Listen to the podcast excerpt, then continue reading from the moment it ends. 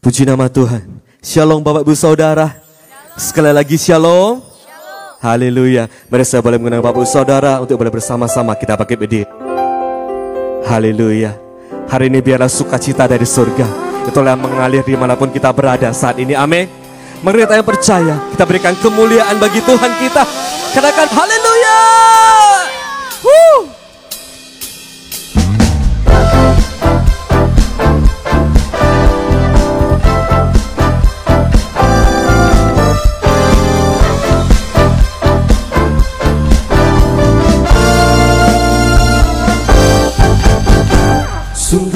Alangkah baiknya. Sungguh alangkah indahnya Bila saudara semua Hidup rukun bersama. Sungguh alangkah baiknya. Sungguh alangkah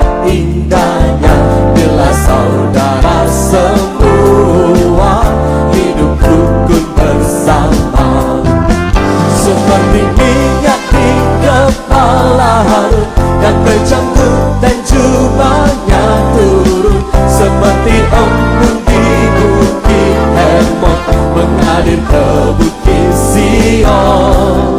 Sebab ke sanalah Allah memerintah Agar berkat-berkatnya tercurah Serta memberikan anugerah. Hidup selama-lamanya Haleluya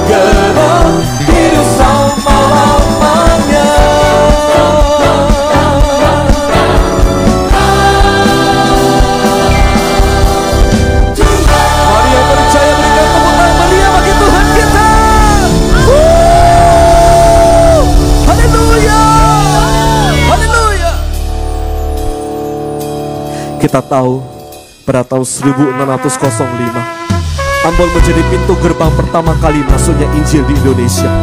Kita percaya Tuhan mempunyai rencana besar atas bangsa ini. Biarlah setiap mata yang melihat, setiap telinga yang mendengar, setiap hati kita percaya bahwa Yesus adalah satu-satunya juru selamat dalam hidup kita. Amin. Haleluya.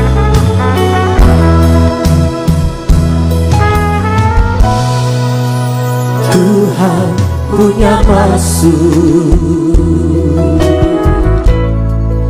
Berkato pun datu-datu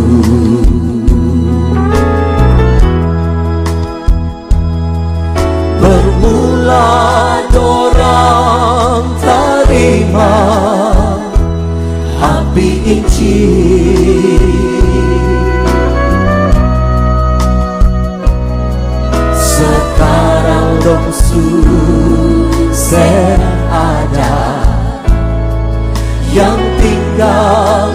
pasang Anak cucu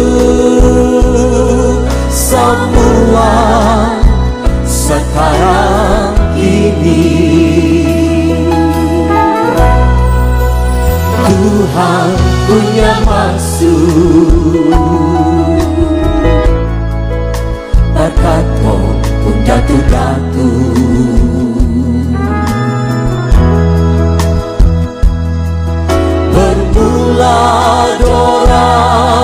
terima Api Injil Sekarang dong susah ada Yang tinggal cuma pasang Hai anak cucu. Semua sekarang ini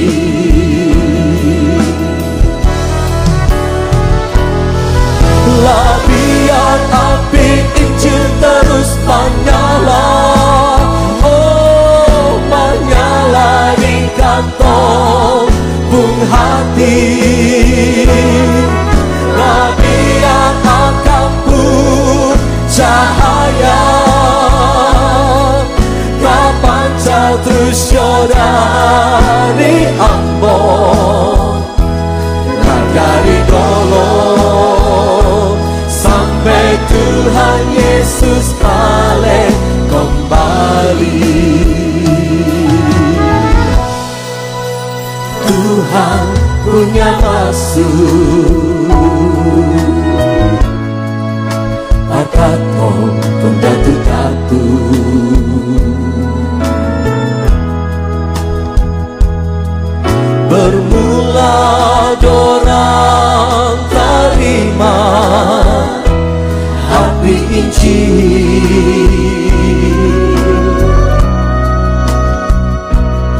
Sekarang dong susah ada Yang tinggal cuma pasang anak cucu semua sekarang ini Bersama-sama. Lah biar api Injil terus menyala. Oh menyala di kantong. Bung hati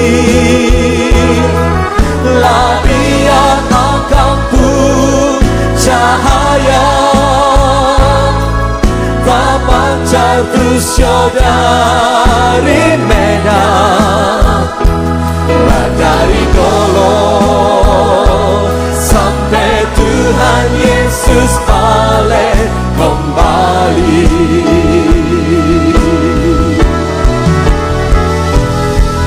Lah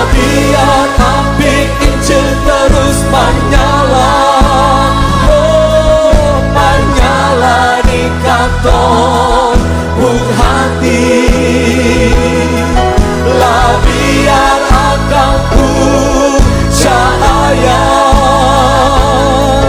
Tak terus ke dari merah. Lah dari dolo sampai Tuhan Yesus balik kembali. Sebab kita akan menerima kuasa apabila Roh Kudus turun di atas kita dan kita akan menjadi saksi Yesus di Yerusalem, di Yudea, di Samaria bahkan sampai kepada ujung-ujung bumi. Biarlah api Injil itu terus menyala, memenuhi keluarga-keluarga, memenuhi kota-kota dan sampai kepada bangsa-bangsa. Kami percaya ya Tuhan, kami percaya. Haleluya.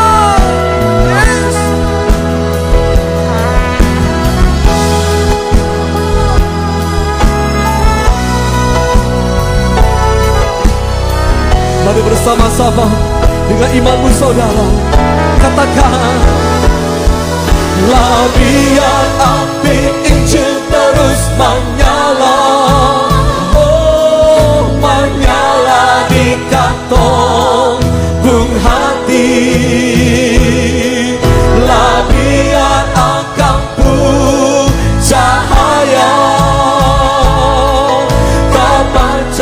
terus Katakan dari Ambon. Yes lah dari dulu sampai Tuhan Yesus balik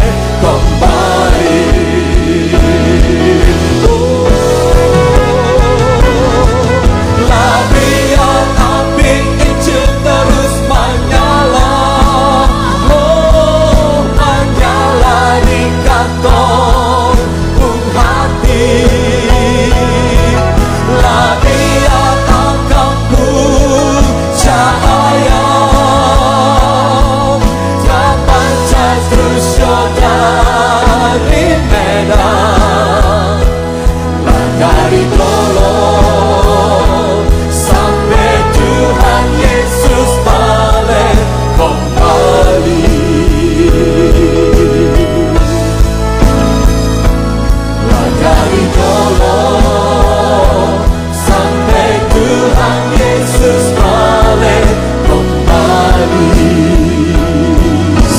dulu Sedari dulu Tuhan Yesus datang kembali.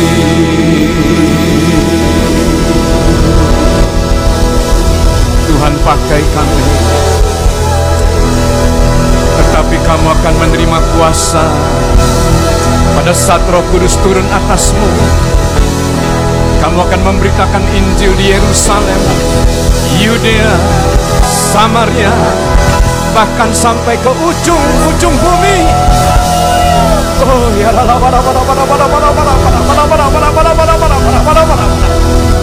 Kami berdoa ya Tuhan api Injil, api Injil, api Injilmu. Oh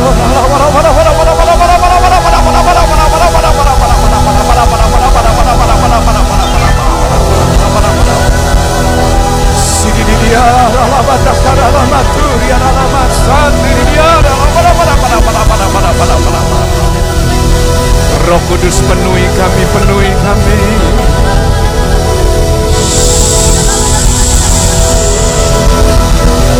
Oh, ya Roh Kudus jamah kami, jamah. Oh, ya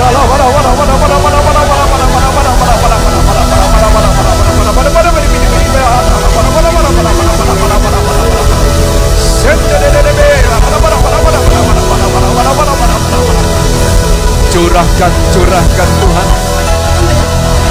Jangan engkau menahan. Curahkan rohmu. Dalam nama Tuhan Yesus Dalam nama Tuhan Yesus. Oh ya la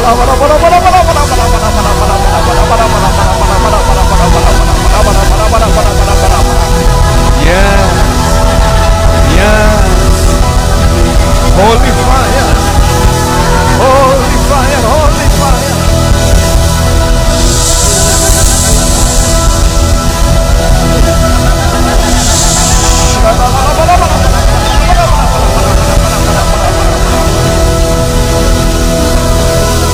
Oh,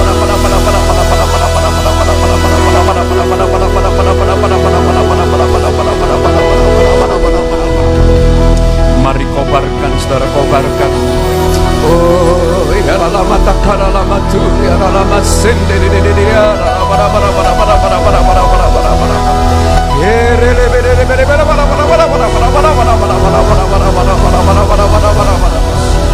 Roh Kudus bangkitkan kekuatan Bangkitkan kasih dan penguasaan diri atas setiap kami Oh ya la mata cara la maturia la bara bara bara bara bara bara bara bara bara bara bara bara bara bara bara bara Oh rimini di mia la motoa la mosini ya la batakara la matanda la la la la la la la la la la Kekuatan Injilmu ya Tuhan Injilmu saat ini memenuhi kami Oh ya la la batakara la matur ya la la masini di ya la la la la la la la la la la la la la la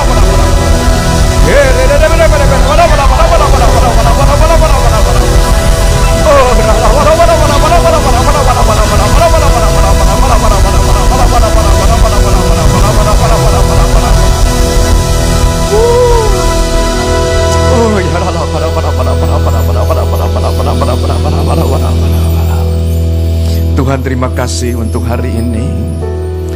Engkau telah memimpin kami melewati masa-masa yang sulit di bulan Mei. Dan Tuhan telah mengantar kami di pertengahan daripada tahun 2021 ini. Kami bersyukur untuk bulan yang baru, untuk hari yang baru, untuk harapan yang baru, untuk lawatanmu yang baru, untuk tuntunanmu yang baru. Kami serahkan roh tubuh dan jiwa kami dalam tanganmu. Dan kami berdoa ya Tuhan. Penuhi kami, penuhi kami. Penuhi kami dengan rasa haus dan lapar akan Engkau. Penuhi kami ya Tuhan dengan segala sesuatu yang ada dalam hatimu Kami berdoa ya Tuhan biarlah pikiran, perasaan dan kehendak yang ada dalam dirimu Memenuhi kami saat ini. Oh rabata karala matur ya rala masikina mata karala matur sehingga apa yang kami pikirkan apa yang ada dalam hati kami dan pikiran kami semuanya itu berasal hanya daripadamu ya Tuhan Oh ribidia rala bata karala mata karala baya sikina mata karala bu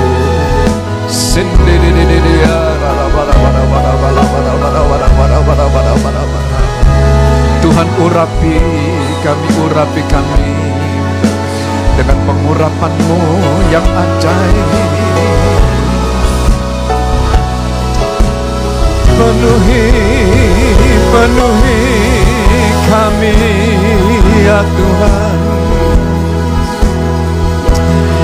Kami perlu kehadiranmu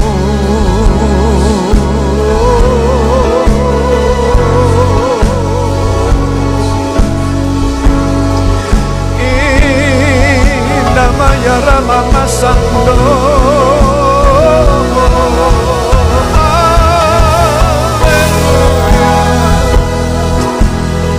Bukakan tingkap-tingkap langit dan pintu-pintu surga ya Tuhan. Curahkan perbendaharaanmu yang melimpah. Aku memenuhi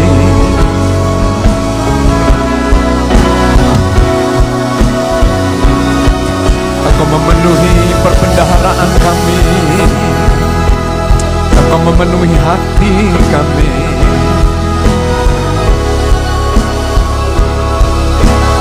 Dengan perkara-perkara yang indah yang datang daripadamu ya Tuhan ya rala para para para para para para para para para para para para para para penuhi penuhi kami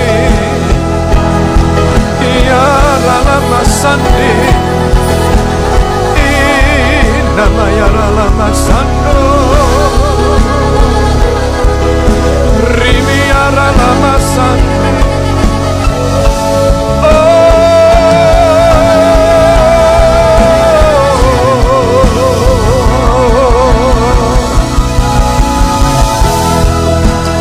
curahkan ya Tuhan curahkan oh ya lala para para para para para para para para para para Engkau memenuhi perbendaharaan kami Kau memenuhi bencana-bencana penyimpanan kami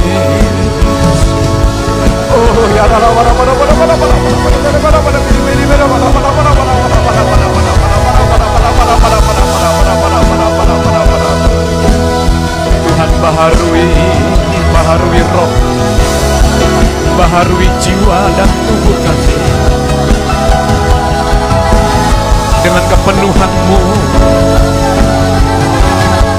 la la la la la la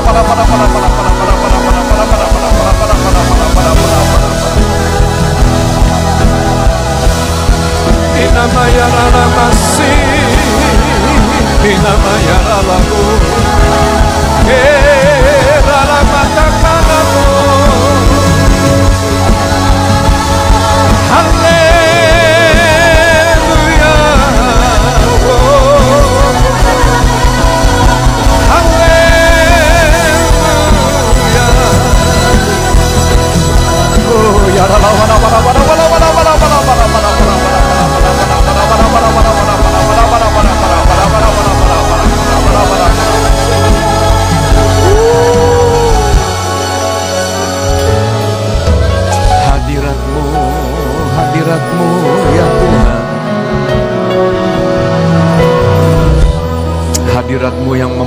damai dan sejahtera.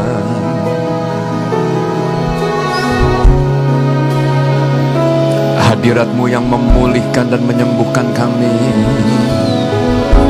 Kami berdoa ya Tuhan buat hamba-hambamu yang hari dalam keadaan sakit Yang berbaring di tempat tidur Bahkan yang dirawat di rumah sakit. Kami berdoa saat ini ya Tuhan buat Ibu Elisha Ketaren Kalau kami mendengar hari-hari ini hambamu telah mengalami begitu banyak kemajuan kami percaya Engkau adalah Allah yang menjawab doa dan permohonan kami. Kami mohonkan ya Tuhan, kiranya Tuhan berkenan untuk menyelesaikan sampai dengan akhir. Engkau menyembuhkan hambamu ini. Engkau memperpanjang umur daripada hambamu ini. Kami berdoa juga ya Tuhan untuk keluarga daripada Pak Joni Lim. Kiranya Tuhan memberi kekuatan kesehatan yang limpah buat hamba-hambamu ini. Hadiratmu hadiratmu. Kami berdoa ya Tuhan bagi orang tua kami. Kami berdoa ya Tuhan bagi seluruh keluarga besar. Oh ya rala bataka rala batu ya rala Biarlah hadiratmu, hadiratmu, ya Tuhan hadiratmu Hmm. Kami berdoa buat kami yang mengikuti acara live streaming yang ada di rumah-rumah. Biarlah hadirat yang sama yang ada di tempat ini memenuhi dan menjamah hamba-hambamu yang ada di rumah. Baik yang ada di Indonesia maupun yang ada di bangsa-bangsa. Kami berdoa ya Tuhan, biarlah hadiratmu yang akan menjadi tempat perlindungan kami. Di tengah-tengah goncangan dan badai yang sedang menghantam seluruh dunia maka kami boleh menikmati ketenangan. Kami boleh menikmati tempat perteduhan di dalam hadiratmu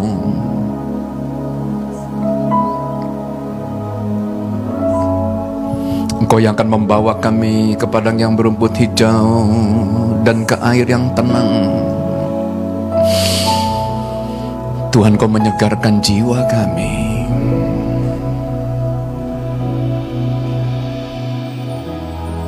Kau menghiburkan kami yang susah. Kau melepaskan kami yang terikat.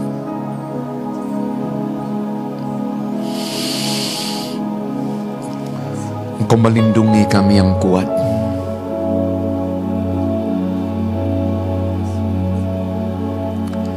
Jesus, Jesus.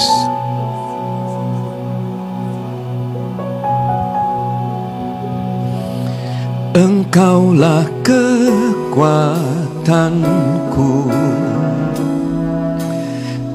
Tempat perlindunganku. Saat badai menerpa Aku tak akan goyah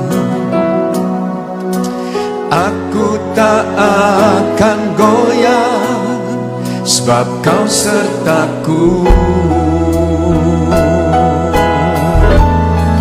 Sejauh langit dari bumi Begitu besarnya kasihmu. Penuhi hati kami yang rindu menyembahmu. Yesus sejauh langit dari bumi. Begitu besarnya kasihmu. Kaulah Tuhan kekuatanku Sukacitaku. Silahkan duduk saudara. Engkau kekuatan Engkaulah kekuatanku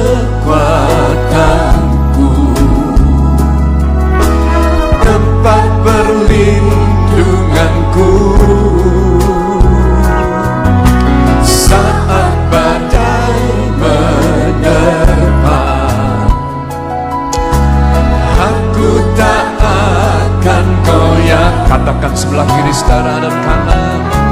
Aku tak akan goyah Sebab kau sertaku Amin. Sejauh langit dari bumi Begitu besarnya kasihmu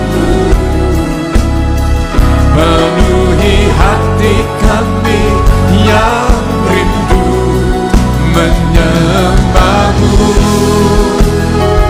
Yesus sejauh langit dari bumi Begitu besarnya kasihmu. Kaulah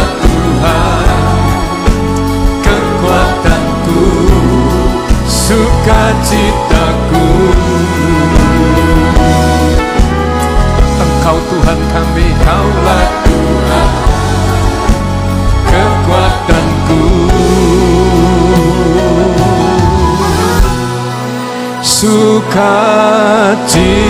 Sukacitaku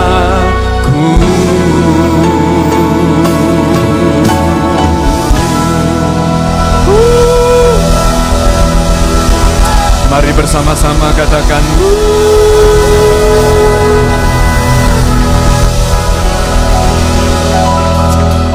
Shalom Bapak Ibu. Shalom. Tidak terasa bahwa sekarang kita berada di bulan yang baru Dan setiap kali kita masuk dalam bulan yang baru Maka ada tema dan tuntunan yang baru. Dan khusus untuk bulan Juni ini saudara Maka kita akan berbicara tentang keluarga Kristen dan integrity The Christian family and integrity saya percaya di sepanjang bulan ini Anda akan diberkati dengan pembicara-pembicara yaitu hamba-hamba Tuhan yang akan mengangkat tema tentang keluarga. Nah, apa tujuan daripada tema yang ada di bulan ini? Ya, bisa tolong saya? Next.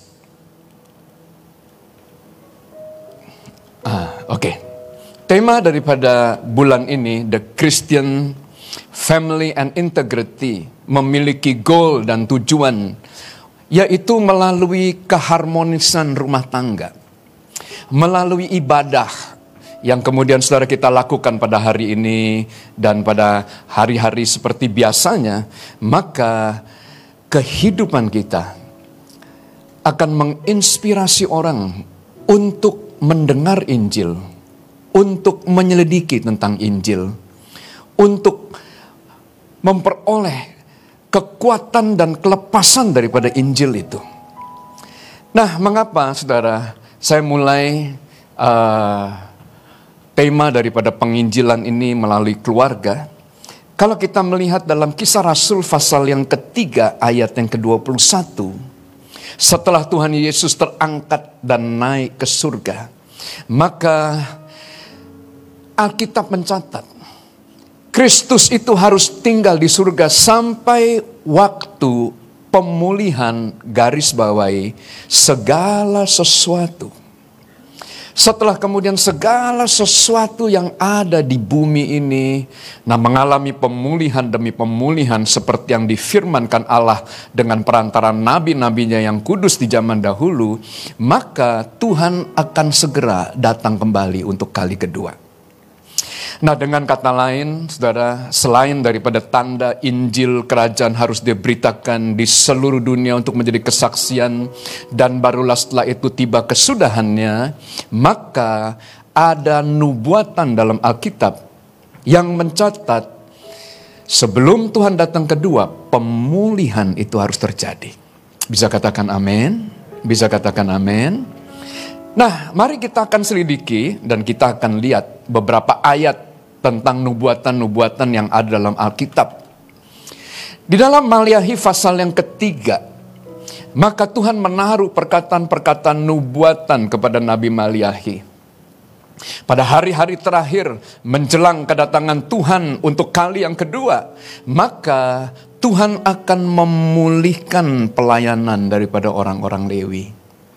Tuhan akan duduk seperti orang yang memurnikan dan mentahirkan perak dan ia mentahirkan orang Lewi. Tuhan akan menyucikan mereka seperti emas dan seperti perak. Sebelum Tuhan datang untuk kali yang kedua, saya percaya saudara, pemulihan akan dimulai dari dalam rumah Tuhan dulu. Di mana hamba-hamba Tuhan, gembala-gembala, penginjil-penginjil, guru-guru, Nah, rasul-rasul, nabi-nabi, mereka yang akan terlebih dahulu dikuduskan oleh Tuhan. Mengapa perlu ada pemulihan daripada orang-orang Lewi yang melayani di dalam tempat kudus? Saudara, karena ayat yang keempat mencatat pada waktu orang-orang Lewi, pada waktu hamba-hamba Tuhan, pada waktu para pengerja yang ada di dalam gereja, para full timer, termasuk para penyanyi, termasuk para pemusik, termasuk para pengkhotbah, guru-guru sekolah minggu dan lain sebagainya, maka persembahan daripada Yehuda, Yehuda ini adalah keturunan yang melahirkan raja-raja, yang melahirkan pemimpin-pemimpin dan Yerusalem, yaitu tempat di mana orang-orang kudus tinggal maka persembahan daripada mereka akan diterima oleh Tuhan sama seperti zaman dahulu. Saudara Tuhan melepaskan orang Israel dengan tangan yang kuat dari Mesir untuk keluar dengan satu tujuan supaya Israel beribadah kepada Tuhan. Supaya Israel membawa kambing, domba, lembu, sapinya kepada Tuhan. Bapak Ibu yang dikasih oleh Tuhan, bagaimana cara Tuhan ini memulihkan orang Lewi? Dari mana langkah awal? Dari mana langkah pertama? Dari mana Tuhan memulai untuk memurnikan orang Lewi? Maka di dalam Maliahi pasal yang kedua, satu pasal sebelumnya, saudara, Tuhan mulai menegur dan mulai menasehati orang-orang Lewi yaitu masalah pernikahan dan kemudian saudara persoalan tentang pernikahan mereka. Kitab Maliahi ini, saudara, itu ditulis oleh Tuhan khusus untuk orang-orang Lewi. Dari pasal 1, pasal 2, pasal 3, sampai pasal yang keempat.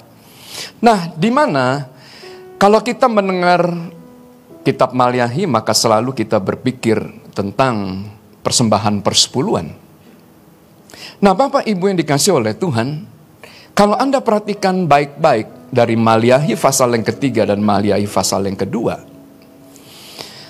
persembahan perpuluhan tidak akan ada artinya jika kehidupan pernikahan daripada hamba-hamba Tuhan dalam keadaan yang tidak sehat. Nah, jangan Anda berpikir, oh ini hanya untuk ya pesan ini hanya untuk Pak Edi, nah hanya untuk Pak Robert, hanya untuk Pak Harahap, Pak Yansen, Pak Yan dan seterusnya. Saudara, tidak. Tapi Alkitab mencatat 1 Petrus 2 ayat 9 bahwa setiap kita yang menerima Tuhan sebagai Tuhan dan Juru Selamat, maka kita itu adalah imamat yang rajani. Kita adalah imam dan kita juga adalah raja. Dengan kata lain, maka ayat-ayat ini pun itu berbicara juga kepada kita.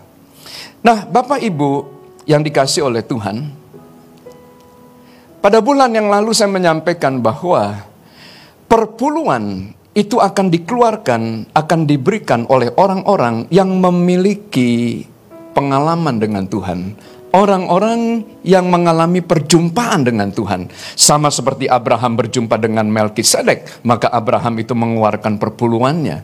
Sama seperti Yakob bertemu dengan Tuhan di Betel dan Yakob mengeluarkan perpuluhannya.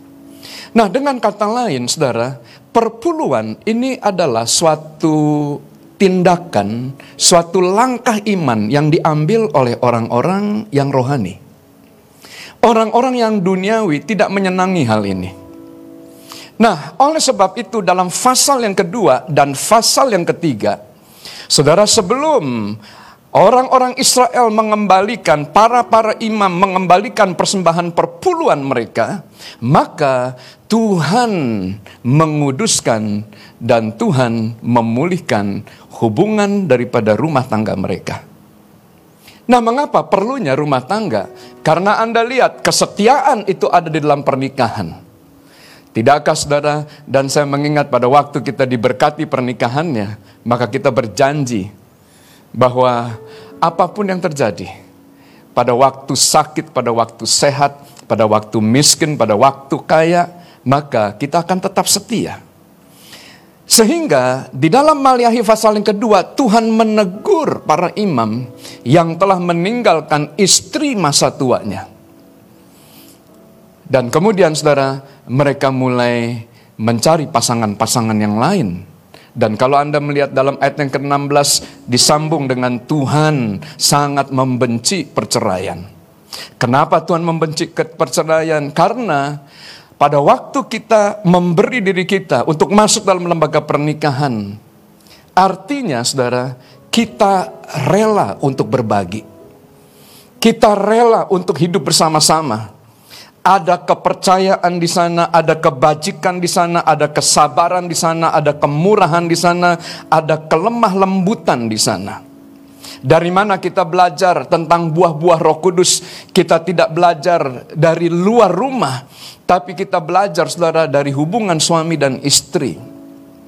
Pada waktu hubungan antara suami dan istri melahirkan buah-buah roh, saya percaya apa pun yang kita persembahkan itu berkenan kepada Tuhan. Tapi tanpa ini, maka saudara akan lihat persembahan daripada Yehuda, persembahan daripada daripada Yerusalem akan ditolak oleh Tuhan. Oleh sebab itu saya berdoa biarlah di sepanjang bulan ini kita boleh kemudian mem, uh, kita boleh mereview kembali, kita mulai introspeksi kembali tentang kehidupan rumah tangga kita. Dan doa saya, biarlah Tuhan akan menguduskan, Tuhan akan memberkati rumah tangga demi rumah tangga. Yang mau berikan tepuk tangan yang meriah buat Tuhan. Tepuk tangan yang lebih lagi. Haleluya. Kejadian 1 ayat yang ke-28. Maka berkat dan kutuk itu ada dalam kehidupan rumah tangga. Kejadian 1 Allah memberkati pasangan suami dan istri dengan berkat beranak cuculah dan bertambah banyak. Penuhilah bumi dan taklukan itu. Berkuasalah atas ikan-ikan di laut dan burung-burung di udara. Dan atas segala binatang yang merayap di bumi. Tetapi dalam kejadian pasal 6 ayat 1 sampai dengan ayat yang ketiga. penghukuman atas bumi juga dimulai pada waktu manusia melanggar janjinya, melanggar kesetiaannya dalam kehidupan rumah tangga. Bapak Ibu yang dikasih oleh Tuhan, Amsal pasal yang ke-17 ayat yang ke-6. Nah, siapa yang menjadi priority di dalam kehidupan kita? Amsal ini ditulis oleh seorang hamba Tuhan yang memiliki hikmat, kebijakan, dan kekayaan yang luar biasa. Tetapi Salomo, saudara, tidak menulis bahwa yang menjadi mahkota dia adalah kebijakan yang dia miliki, kekayaan yang dia miliki. Tetapi dia menulis bahwa mahkota orang-orang tua adalah anak cucu dan kehormatan anak-anak ialah nenek moyang mereka. Bisa katakan amin? Bisa katakan amin? Nah, saudara yang dikasih oleh Tuhan, ya, Gereja ini adalah gereja yang memperhatikan generasi yang ada di bawahnya. Mengapa, saudara? Pada waktu saya berusia 50 tahun, 11 tahun yang lalu, maka saya kemudian menyerahkan tongkat estafet kepada generasi muda kita. Oleh karena, saudara, saya mulai, oleh karena saya memiliki pandangan yang jauh ke depan tentang regenerasi daripada gereja ini. Nah, mari kita lihat dulu. Mazmur 112 ayat yang kedua. Ada janji Tuhan bahwa Tuhan akan memberkati orang-orang benar, anak cucunya akan perkasa di muka bumi. Dan keturunan daripada orang benar itu akan diberkati oleh Tuhan. Bisa katakan amin? Bisa katakan amin? Nah, ya, Perhatikan baik. Saya akan angkat lagi ayat yang ada dalam bilangan pasal 8 ayat 24 sampai dengan ayat yang ke-26. Saudara pada waktu saya berusia 49 tahun, maka kemudian saudara saya memperoleh ayat ini dan saya mulai sharing kepada banyak hamba Tuhan, saya mulai sharing saudara kepada sahabat-sahabat saya, teman-teman saya bahwa masa tugas daripada seorang imam, masa tugas daripada orang Lewi, yaitu pada waktu dia berusia 25 tahun sampai dengan 50 tahun. Setelah dia berusia 50 tahun, maka ayat yang ke-26 ia boleh membantu saudara-saudaranya di kemah pertemuan dalam menjalankan tugas mereka, garis bawahi, tetapi tidak usah lagi ia menjabat pekerjaan itu. Demikianlah harus kau lakukan kepada orang Lewi mengenai tugas mereka. Nah, Bapak Ibu yang dikasih oleh Tuhan, kitab bilangan ini ditulis oleh Musa yang notabene umurnya berusia 120 tahun dan dia masih melayani sampai masa tuanya. Tetapi di dalam wasiatnya maka dia kemudian saudara menuliskan peraturan ini kepada orang-orang Lewi yang melayani di rumah Tuhan.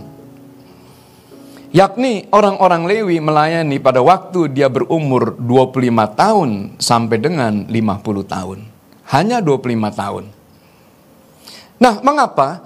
Oleh karena saudara, saya percaya Tuhan sangat peduli dengan generasi muda. Dengan generasi yang ada di bawahnya.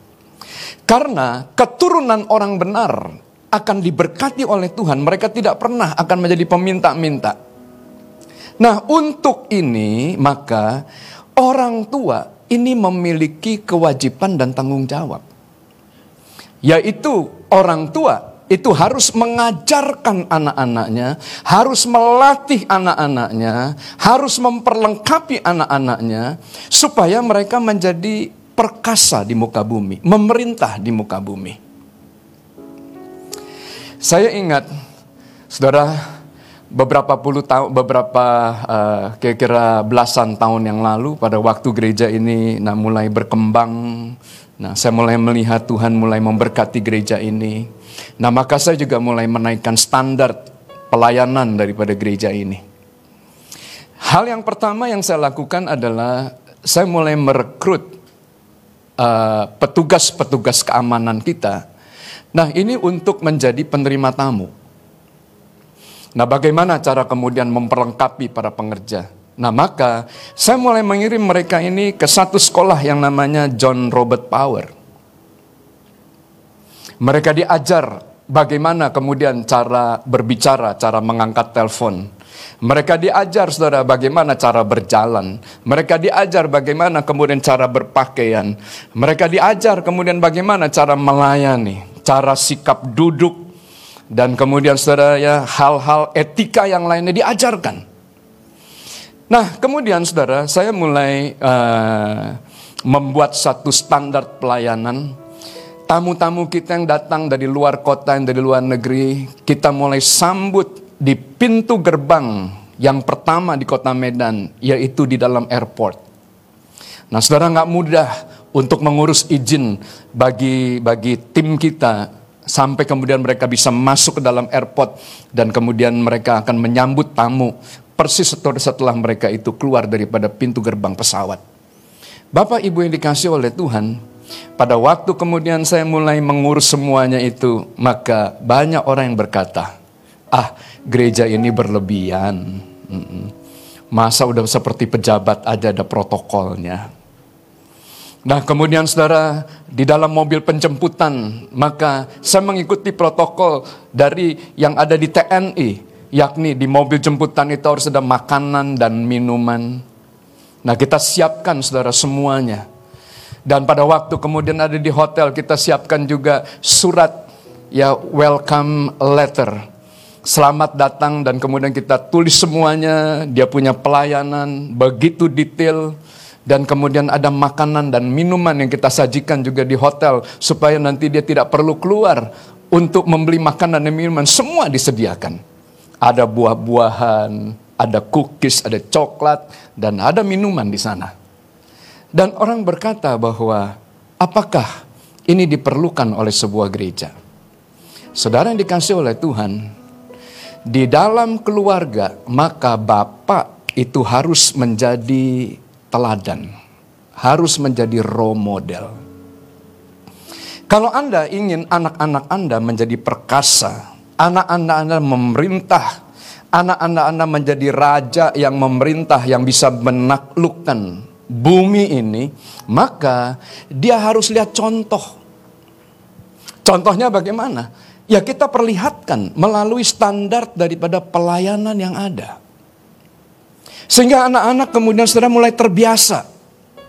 Dan kalau anak-anak Nah, sudah kemudian saudara menguasai bagaimana melayani oleh karena kita mendidik mereka kita mengajarkan mereka berulang-ulang dicatat dalam ayat yang ketujuh. Jangan bosan.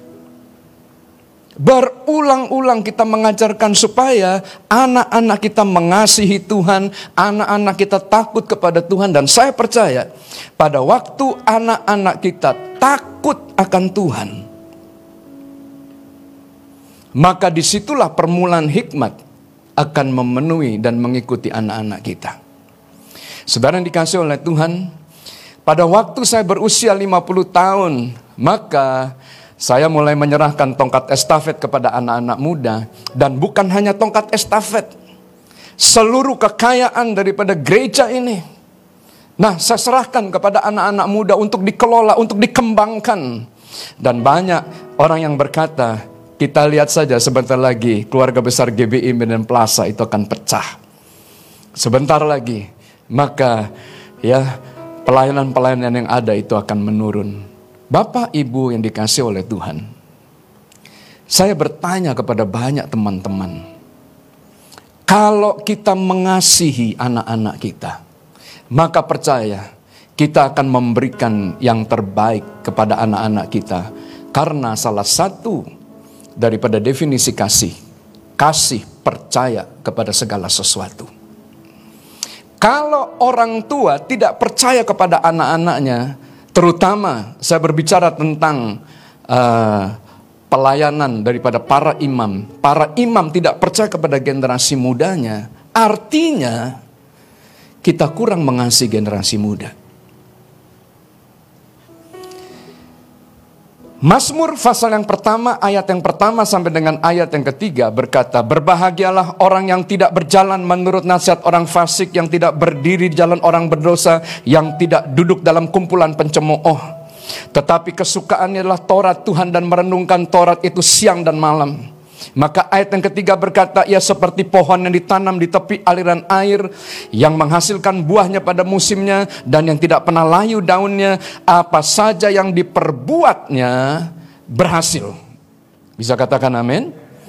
Nah, saudara, kalau Tuhan, kalau Tuhan berjanji, orang yang yang senang merenungkan firman Tuhan siang dan malam, diberkati berhasil dan beruntung oleh Tuhan, pertanyaannya gereja percaya enggak? Saudara pada waktu saya melihat anak-anak saya, pada waktu saya melihat generasi yang ada di bawah saya, pengetahuan akan firman Tuhannya, nah sudah begitu dalam dan mereka menjadi berkat, tidak ada alasan buat kita untuk menahan. Kalau Tuhan memberkati berhasil, saya percaya berkat Tuhan yang menjadikan kita berhasil, berkat Tuhan yang menjadikan kita beruntung. Susah payah tidak akan menambah apa pun. Yang percaya, ya, berikan tepuk tangan yang meriah. Sejauh langit dari bumi, begitu besarnya kasihmu penuhi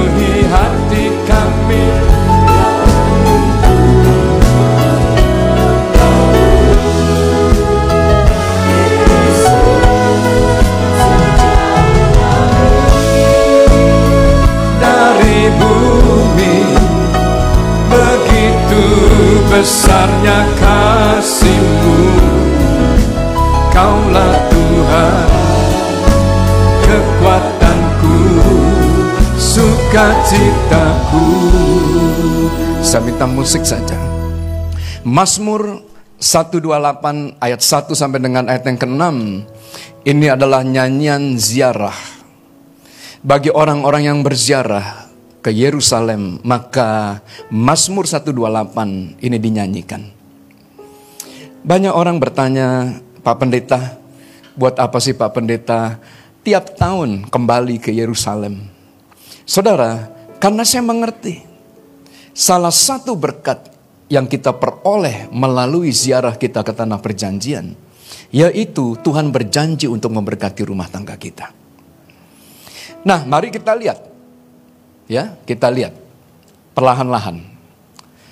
Pengkhotbah pasal 9 ayat 9 berkata, Nikmatilah hidup dengan istri yang kau kasihi seumur hidupmu yang sia-sia yang dikaruniakan Tuhan kepadamu di bawah matahari, karena itulah bagian dalam hidup dan dalam usaha yang kau lakukan dengan jeripayah di bawah matahari. Mazmur 128 ayat yang kedua berkata, Apabila engkau memakan hasil jeripayah tanganmu, berbahagialah engkau dan baiklah keadaanmu. Nah Bapak Ibu yang dikasih oleh Tuhan, Seringkali kita berani mengambil keputusan untuk masuk ke dalam lembaga pernikahan, tetapi kita tidak mau mengangkat dan memikul tanggung jawabnya. Saya melihat ya ada beberapa orang tidak banyak berani menikah tapi tidak berani bekerja keras. Alkitab mencatat begini. Saya bacakan saja ya. Amsal pasal 10 ayat yang ke-16. Upah pekerjaan orang benar membawa kepada kehidupan. Penghasilan orang fasik membawa kepada dosa. Banyak orang berpikir, kalau saya kerja jujur, hidup jujur, kerja benar, hidup benar, maka keluarga saya akan kekurangan. Oh tidak. Tuhan tidak berkata orang kaya atau orang miskin, tapi Tuhan berkata orang benar. Upah daripada orang benar akan membawa kepada kehidupan. Tetapi pengkhotbah 7 ayat 7, sungguh pemerasan, membodohkan orang berhikmat dan uang suap merusak hati. Jadi pada waktu kemudian saudara, ya, kita mencari uang dengan cara yang salah. Maka apa yang terjadi? Hasil jeripayah kita ini tidak membawa kepada kita kepada kehidupan, tapi hasil jeripayah kita itu membawa kita kepada kehidupan yang tidak menyenangkan karena kita merusak hati nurani kita. Nah, ayat yang berikutnya Mazmur 104 ayat 15. Pada waktu seorang suami takut akan Tuhan, maka istri dan anak-anaknya akan diberkati. Jadi, saudara, gampang sekali. Kalau Anda ingin melihat kerohanian daripada seseorang, lihat aja istri dan anak-anaknya. Nah, gini ya, mengapa saya senang mengajak anak-anak hamba Tuhan pergi makan di restoran-restoran yang baik. Salah satu daripada tujuan saya mengajak anak-anak Anda untuk makan adalah untuk melihat kondisi rohani mereka. Karena saya percaya, saudara, kalau kondisi rohani Anda baik, maka istri dan anak-anak Anda itu akan diberkati. Istrimu akan seperti pohon anggur yang subur di dalam rumahmu, dan anak-anakmu akan seperti tunas pohon zaitun. Nah, anggur, ya, anggur di dalam ayat yang ke-15 akan menyukakan hati manusia. Dengan kata lain, istri Anda akan mendatangkan kesukaan buat Anda. Sehingga wajah Anda akan berseri-seri. Kenapa? Karena anak-anak Anda itu seperti minyak pohon zaitun. Dan saudara hakim-hakim pasal yang ke-9 ayat yang ke-9. Tanda daripada kerohanian yang dimiliki oleh seorang imam. Maka anak-anaknya akan melayani, anak-anaknya akan menghormati Tuhan. Dan anak-anaknya akan menghormati juga sesama manusia. Dari mana anak-anak belajar? Anak-anak belajar dari orang tua. Anak-anak belajar karena pada waktu mereka berdiri, pada waktu mereka duduk, pada waktu mereka berbaring, Anda mengajarkan kepada anak Anda berulang-ulang supaya mereka belajar bagaimana menghormati orang lain. Saya percaya pada waktu Anda menabur hal yang baik, Anda akan menuai hal yang baik. Bisa katakan amin? Tetapi Anda lihat kesalahan daripada seorang bapak. Ini akan ditanggung oleh anak cucunya. Karena Alkitab berkata, Tuhan itu berkepanjangan sabar dan kasih setianya berlimpah-limpah. Ia mengampuni kesalahan dan pelanggaran, tetapi sekali-kali tidak membebaskan orang yang bersalah dari hukuman. Bahkan ia membalas kesalahan bapak kepada anak-anaknya dan kepada keturunan yang ketiga dan yang keempat. Saudara, melalui uh, tema daripada bulan ini saya berdoa biarlah hati bapak-bapak berbalik kepada anak-anak dan hati anak-anak berbalik kepada bapaknya. Karena apa yang diperbuat oleh bapaknya itu akan mempengaruhi sampai dengan keturunan yang kedua dan yang ketiga. Nah saya akan akhiri saudara. 1 Korintus pasal 7 ayat yang ke-14 mencatat Kekudusan daripada anak-anak itu turun daripada orang tuanya. Karena suami yang tidak beriman itu dikuduskan oleh istrinya dan istri yang tidak beriman itu dikuduskan oleh suaminya. Andai kata demikian, andai kata tidak demikian, niscaya anak-anakmu adalah anak-anak cemar. Tapi mereka adalah anak-anak yang kudus. Kenapa? Karena kekudusan daripada anak-anak Anda sangat tergantung kepada kekudusan Anda kekudusan pernikahan Anda antara suami dan istri. Nah, next. Kekudusan daripada orang tua ini datang dari Kristus. Kita tidak bisa membeli kekudusan, kita tidak bisa kemudian mencari kekudusan dengan doa dan puasa kita, dengan kekayaan kita. Kita tidak bisa menyogok Tuhan karena Tuhan berkata, "Kuduslah kamu, sebab Aku kudus." Nah, bagaimana cara Tuhan menguduskan kita? Yohanes 17 ayat 19 dan Efesus 5 ayat 25 sampai 27. Tuhan sendiri yang menguduskan dirinya buat kita. Bapak Ibu yang dikasih oleh Tuhan, ya, mungkin ada yang bertanya begini, Pak Pendeta, nah bagaimana anak-anak kami? Nah, bagaimana kami saling menguduskan kalau suami saya atau istri saya lari dan sekarang saya tinggal single parent? Bapak Ibu yang dikasih oleh Tuhan, it's okay. Kalau pasangan Anda mau tinggalkan Anda itu urusan dia. Tapi urusan Anda adalah Anda tetap setia. Karena kesetiaan Anda akan menguduskan anak-anak. Kesetiaan Anda akan menjaga kekudusan daripada anak-anak Anda. Dan suami Anda yang tidak kudus atau istri Anda yang tidak kudus akan dikuduskan oleh karena kekudusan Anda. Nah, dari mana? Anda lihat, firmannya berkata bahwa suami yang tidak beriman dikuduskan oleh istrinya dan istri yang tidak beriman itu dikuduskan oleh suaminya. Nah, saya akan tutup saudara dengan kesaksian ini. Pada waktu saya berusia 17 tahun, nah saya sudah mulai merasa bahwa saya dewasa dan kehidupan kami pada waktu masih masa muda itu adalah kehidupan yang kurang baik.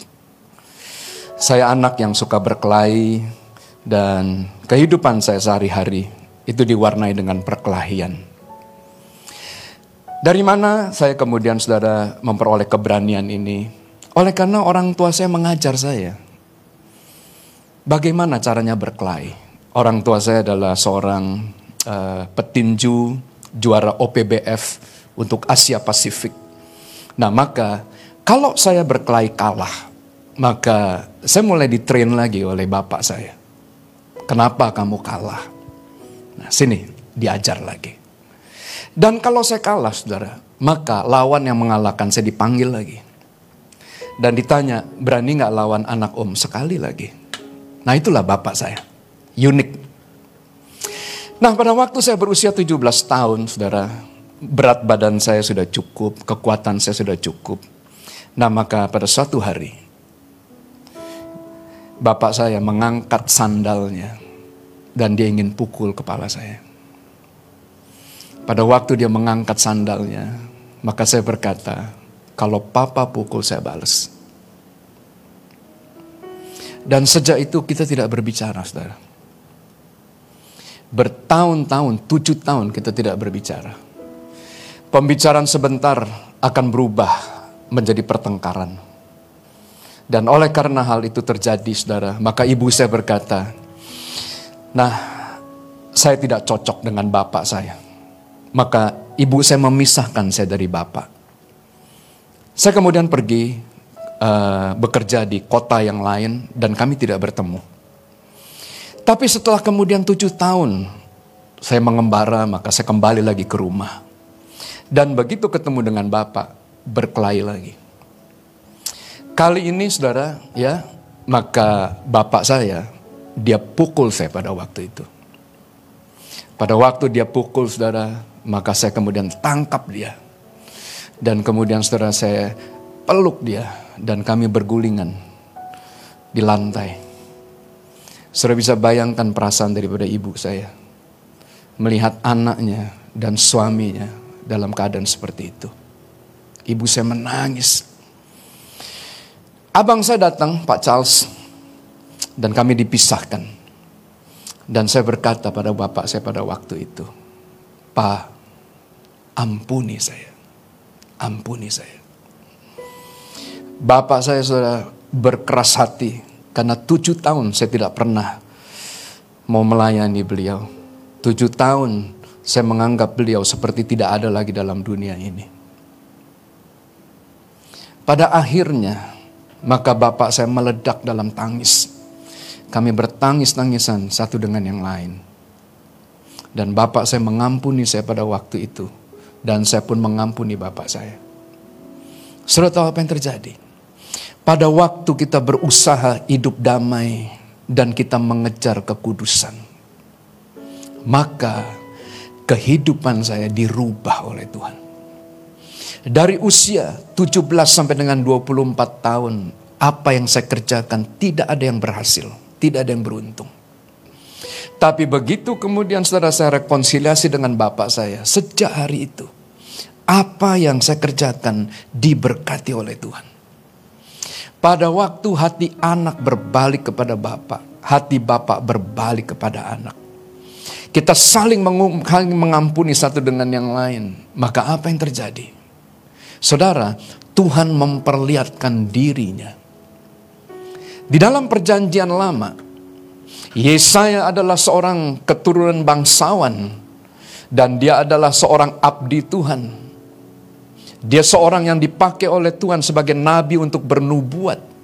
Tapi waktu dia bertemu dengan Tuhan, dia berkata, "Sesungguhnya Aku adalah seorang hamba Tuhan yang berdosa dan mulutku penuh dengan kekotoran. Pada waktu dia melihat Tuhan, Tuhan menguduskan dia dan dia berubah menjadi nabi yang menginjil. Bapak Ibu yang dikasih oleh Tuhan, saya percaya. Saya percaya. Pada waktu hati bapak-bapak berbalik kepada anak-anaknya, hati anak-anak berbalik kepada bapak-bapaknya maka Tuhan akan menguduskan dan mengampuni kesalahan kita. Pada waktu kesalahan dan dosa kita diampuni, Tuhan akan membuka mata kita untuk melihat Dia. Pada waktu kita bertemu dengan Dia, maka sebagaimana Yesaya berkata, "Tuhan, ini aku, utuslah aku." Penginjilan itu akan dimulai. Apa yang kita persembahkan, maka semua adalah persembahan yang menyenangkan hati Tuhan. Dan pada waktu Tuhan disenangkan dengan pelayanan kita, saya percaya dia akan tinggal bersama-sama dengan kita. Waktu dia tinggal bersama-sama dengan kita, Anda akan lihat perbedaan demi perbedaan. Saya berdoa saudara, biarlah di sepanjang bulan ini Tuhan akan menguduskan dan menyucikan kita. Berapa banyak Anda yang ingin disucikan dan dikuduskan oleh Tuhan? Sejauh langit dari bumi Begitu besarnya kasihmu Penuhi hati kami yang rindu menyembahmu. Mari kita bangkit berdiri. Sejauh langit dari bumi Begitu besarnya kasihmu Kaulah Tuhan kekuatanku sukacitaku saya minta musik. Bukan rahasia bahwa anak-anak pendeta, anak Anda hamba Tuhan, terkenal sebagai anak-anak yang sangat nakal. Preacher kid mendapat tekanan yang tidak biasa dari anak-anak yang lain. Kalau mereka gagal di dalam ujian, dalam ulangan, maka gurunya akan berkata, masa anak pendeta, ujian gini saja tidak lulus. Kalau anak kita berkelahi di sekolah sama seperti anak lain, maka tekanan kepada anak-anak pendeta itu sangat berbeda. Anak-anak hamba Tuhan, anak-anak Kristen berbeda. Masa kamu bapaknya pendeta tidak bisa mengampuni dan kamu berkelahi? Saudara saya pernah datang ke sekolah anak saya. Dan saya berkata, yang pendeta adalah bapaknya. Anaknya belum dapat panggilan. Kita nggak bisa judge anak-anak oleh karena jabatan bapaknya. Saudara, dalam keadaan seperti itu, maka jangan heran. Franklin Graham pernah menjadi seorang pecandu Ada banyak hamba-hamba Tuhan terkenal lainnya. Morris Serulo memiliki anak juga yang Mengapa? Oleh karena kita kekurangan waktu untuk mendampingi anak-anak, untuk mementor anak-anak. Oleh sebab itu Tuhan berkata kepada orang Lewi, cukup sampai umur 50 tahun saja. Saudara, oleh karena pada waktu kita berusia 50 tahun kita dalam keadaan yang kuat, dalam keadaan yang sukses. Sama seperti yang saya alami. 11 tahun yang lalu, gereja ini memiliki jemaat 50 ribu.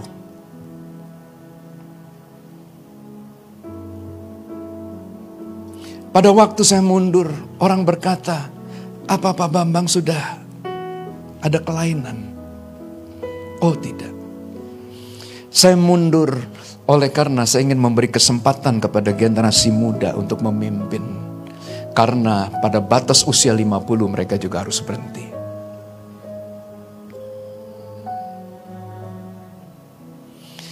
Bapak Ibu yang dikasih oleh Tuhan, sebelum kita makan dan minum tubuh dan darah Kristus, mari, mari, mari kita menguji diri kita masing-masing. Dunia sudah terlalu banyak dikotbai, tapi dunia belum memiliki role model. Pada waktu anak-anak saya ada di Jakarta, saya berkata, kak kenapa kakak nggak ke gereja ini? Kenapa dedek tidak beribadah di sini? Maka anak-anak berkata kepada saya, Pak, kami tidak menemukan role model di gereja itu.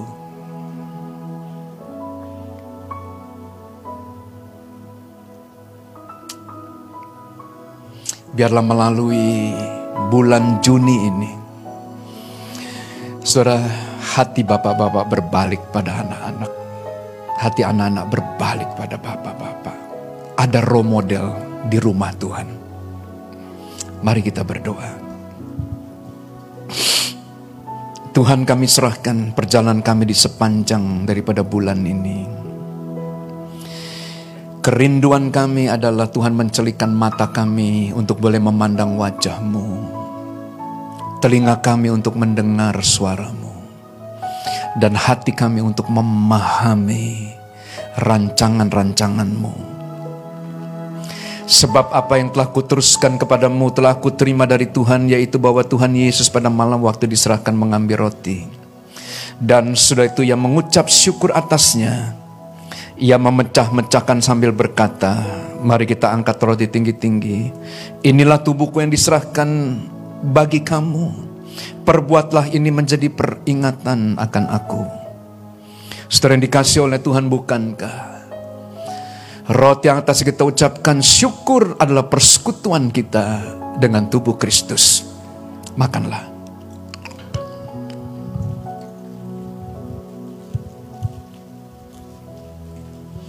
Mari kita angkat cawan tinggi-tinggi. Demikian juga yang mengambil cawan sudah makan lalu berkata, Cawan inilah perjanjian baru yang dimeteraikan oleh darahku. Perbuatlah ini setiap kali kamu meminumnya menjadi peringatan akan aku. Setelah dikasih oleh Tuhan bukankah? Cawan yang atas kita ucapkan syukur adalah persekutuan kita dengan tubuh Kristus, dengan darah Kristus. Minumlah.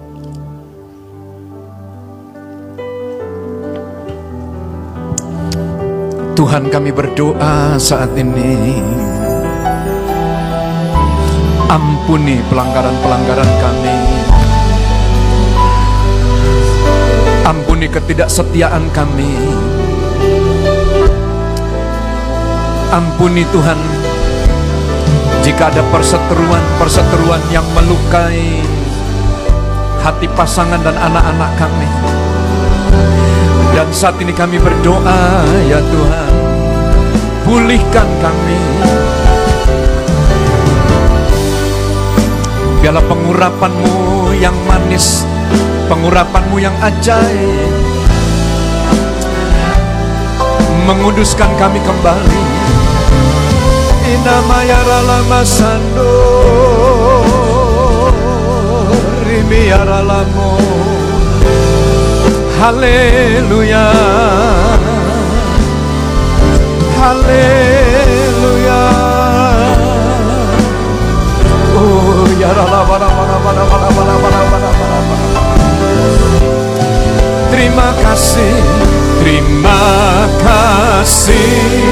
Yesusku.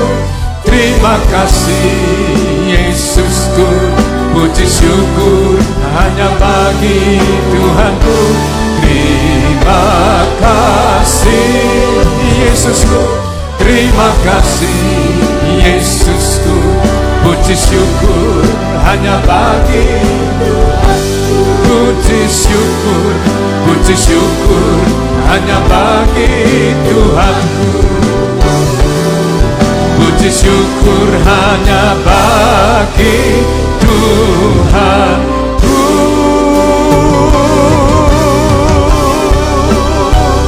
We thank you and we thank you Lord. Woo. Tuhan hambamu berdoa berkatmu atas setiap rumah tangga. Suami mengasihi istri, istri tunduk pada suami Anak-anak taat kepada orang tua. Hambamu berdoa ya Tuhan biarlah berkat atas rumah tangga tercurah Atas gerejamu.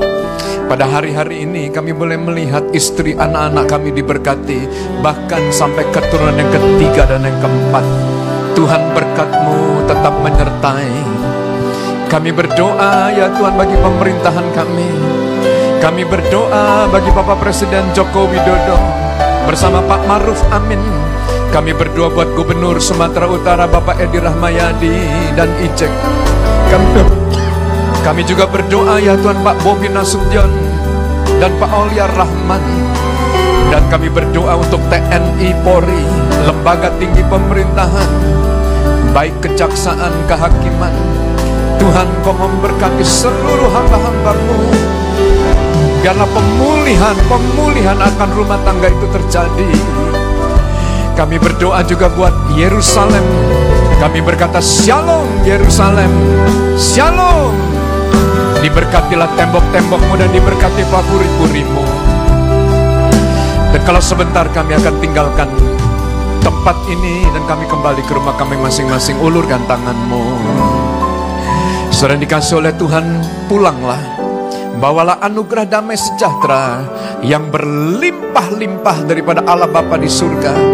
Kasih sayang daripada Tuhan Yesus Kristus serta persekutuan yang manis dengan Roh Kudus menyertai saudara menteri hari ini sampai Maranatha bahkan sampai selama-lamanya yang perjalanan diberkati bersama dengan saya katakan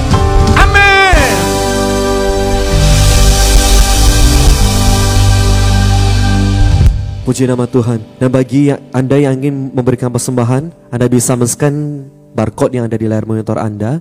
Dan bagi Anda yang ingin melihat pengumuman gereja ini, Anda juga bisa melihat dengan cara mengakses seluruh informasi kirian gereja di seluruh media sosial Keluarga Besar Kibiriman Plaza. Terima kasih, sampai jumpa saat depan bapak saudara. Tuhan Yesus memberkati.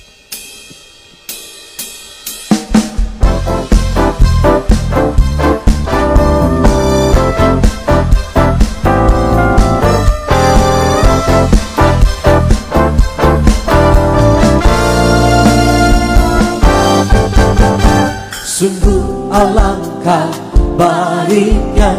Sungguh alangkah indahnya. Bila saudara semua Hidup rukun bersama